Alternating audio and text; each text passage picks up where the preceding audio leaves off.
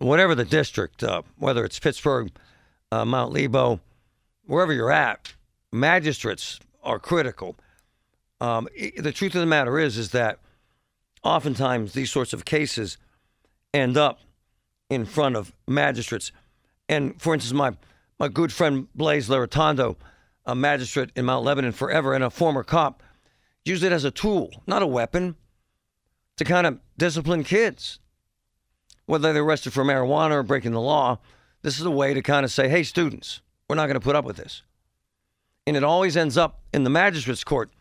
And, by the way, the magistrates that I know are the most passionate, understanding men and women out there because they live this stuff and they see it firsthand their whole career. But but let me say this: when a school district takes away the tools and says, "Hey, hey, hey, hey, we don't want to punish our kids anymore. We're not going to suspend anyone anymore." What's the motivation for the kids not to just raise hell every day, do whatever they want?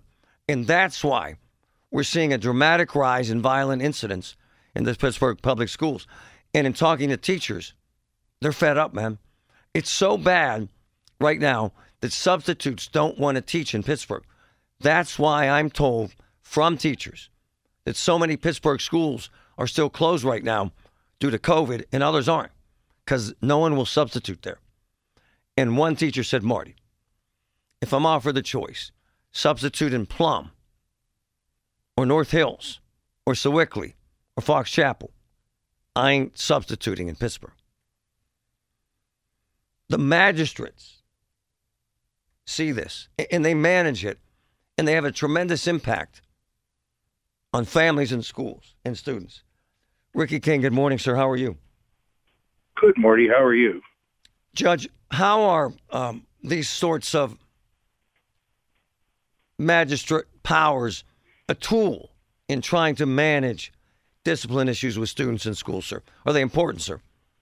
Uh, they are, yeah. I know uh, myself and and uh, all, almost every one of my colleagues. Uh, as you stated before, we we do use it as a tool. It's it's very rare that someone actually gets some type of a fine. You know, the the uh, juvenile themselves. Uh, we work to try to get them into programs, do community service, uh, offer a chance to. Uh, you know, go back to school, behave, make sure there's no other incidents, uh, be if it's a disorderly type thing.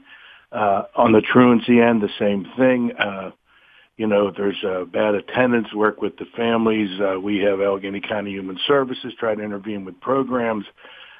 We do a lot of things to try to, you know, right the ship, so to speak. Uh, but it's it is a different era now, that's for sure. You said something actually really significant. I'm glad you're saying this, Judge. At the end of the day, my man, your interest is not sending a kid to jail. Your interest is using all of your tools to try and fix this problem and get the kid back in school and the family happy, right? Oh yes, uh, and actually, um, it's a little bit of a misnomer. There's some groups out there to try to think that uh, they state on these summary offenses uh, that somehow we we have no power or authority to send any juvenile to jail at all. Uh, the most we can do is fine them.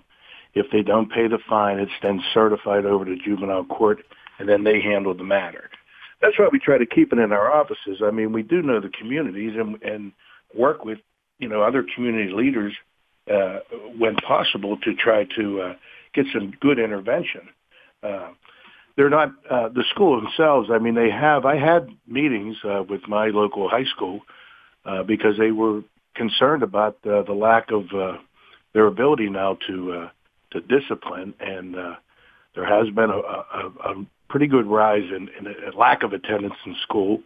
A lot of that is COVID and the on again, off again situations. I get that, but the uh, the behavior issues uh, are another matter. Hey, Judge, principals came to you and said, "We can't discipline these kids. We need some help." Right? They were that concerned.